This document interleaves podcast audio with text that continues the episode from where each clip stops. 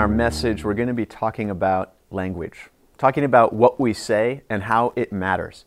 But not only what we say, but we need to remember that what God says matters the most.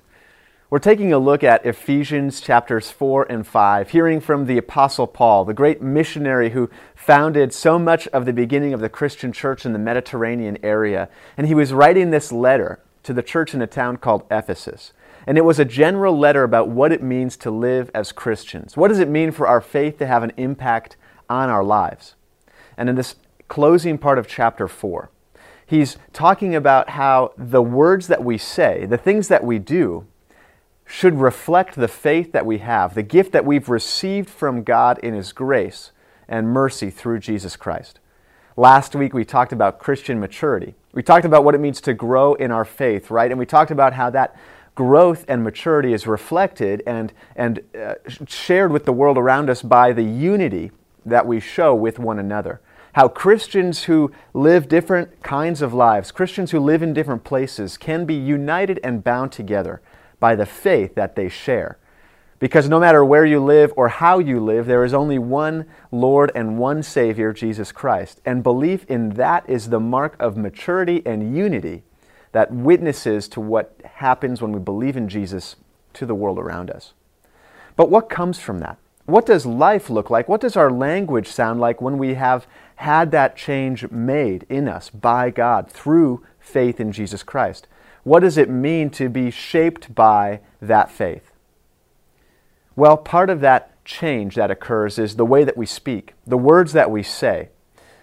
And there's no insignificance. It's not just a mere coincidence that that is a significant change in our lives as Christians.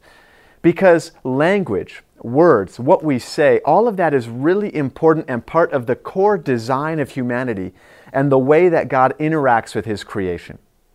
If we think about how God interacts with us, how God shares His message with us, the way that God communicates to His people, if we think about how the Bible tells us about all of those things, we begin to realize that language, that the spoken word, that dialogue, is a major part of that interaction between God and humanity. If we read through the opening account of Genesis, the creation account, we hear that God spoke the universe into existence. He said, Let there be light, and light appeared. And if we think about how God communicated with Adam and Eve in the garden, the first human beings, right, He spoke His promises to them. He walked with them and spoke with them and had dialogue.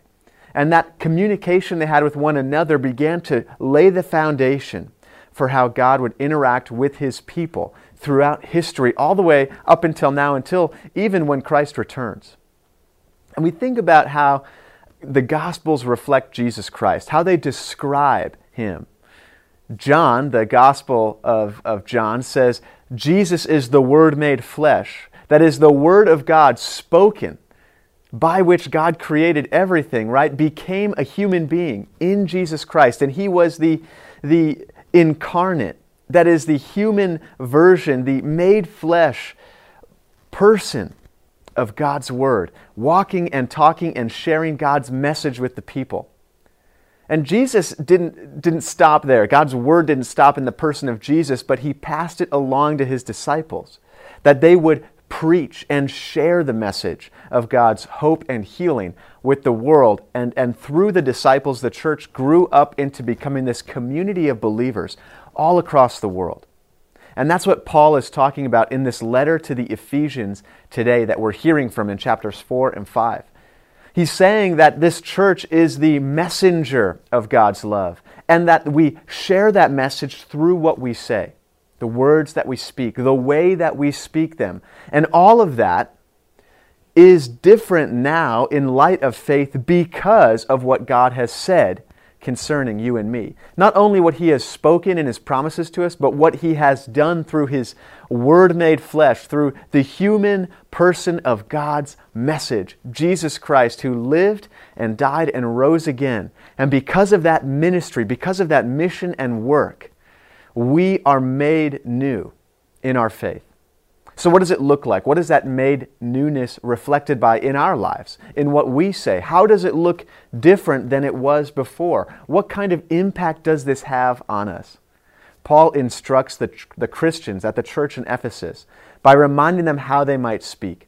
So listen to these verses from Ephesians chapters 4 and 5 and hear how they instruct us in how we should speak and act as well. So put away all falsehood and tell your neighbor the truth because we belong to each other. And don't sin by letting anger gain control over you.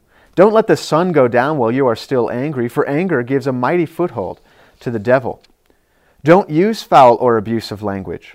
Let everything you say be good and helpful, so that your words will be an encouragement to those who hear them. Do not bring sorrow to God's Holy Spirit by the way you live.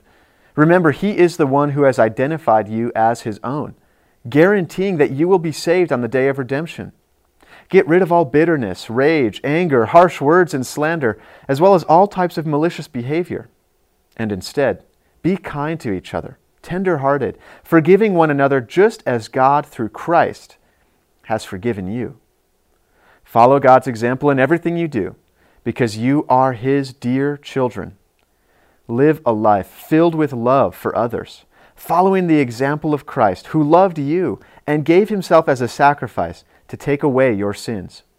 And God was pleased because that sacrifice was like sweet perfume to Him.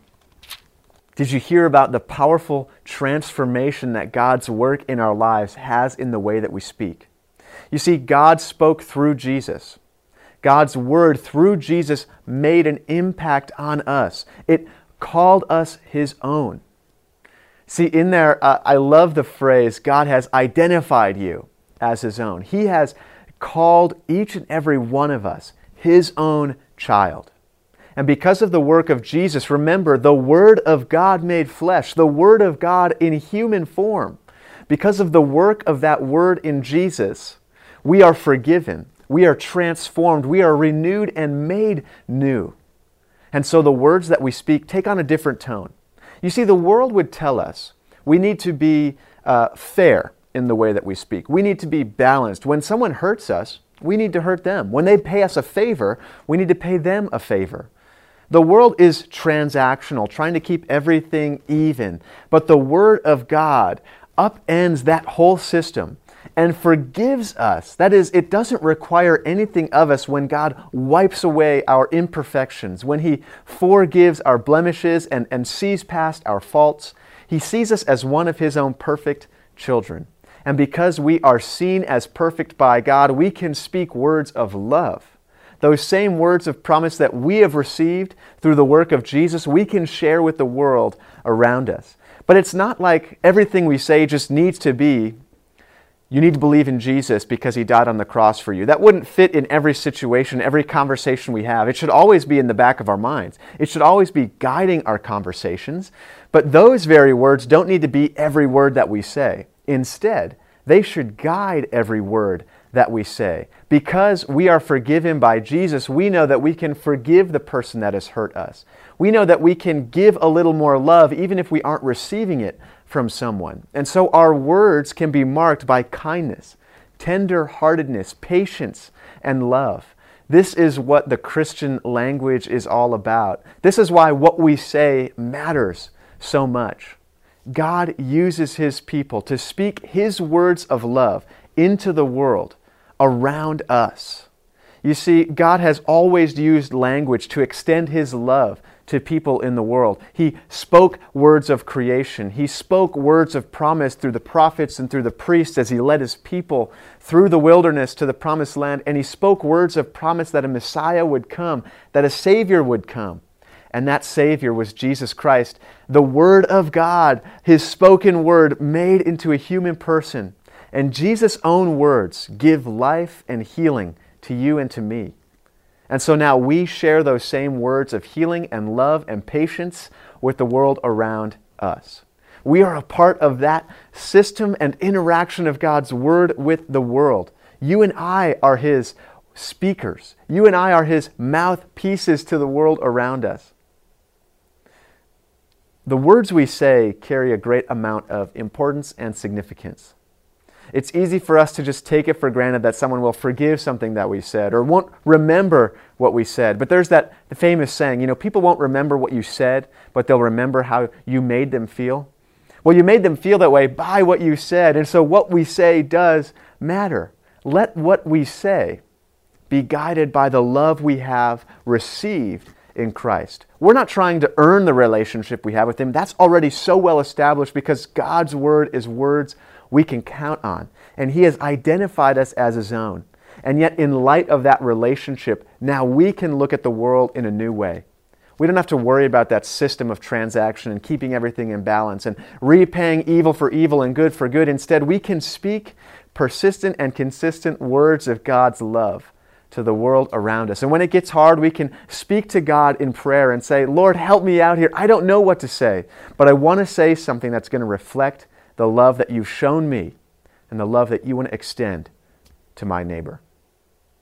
We live in a world where what we say can be said in a million different ways in person through conversation, on Twitter through 140 characters, online through videos, or over the phone with phone calls, or over the radio, however you hear them in podcasts. Words are everywhere in our world. The significance is no different just because we see them in more places. So think about how the words that you say might be an extension of God's love to the world that He has put you in. All this I say, encouraging you in the name of Jesus. Amen.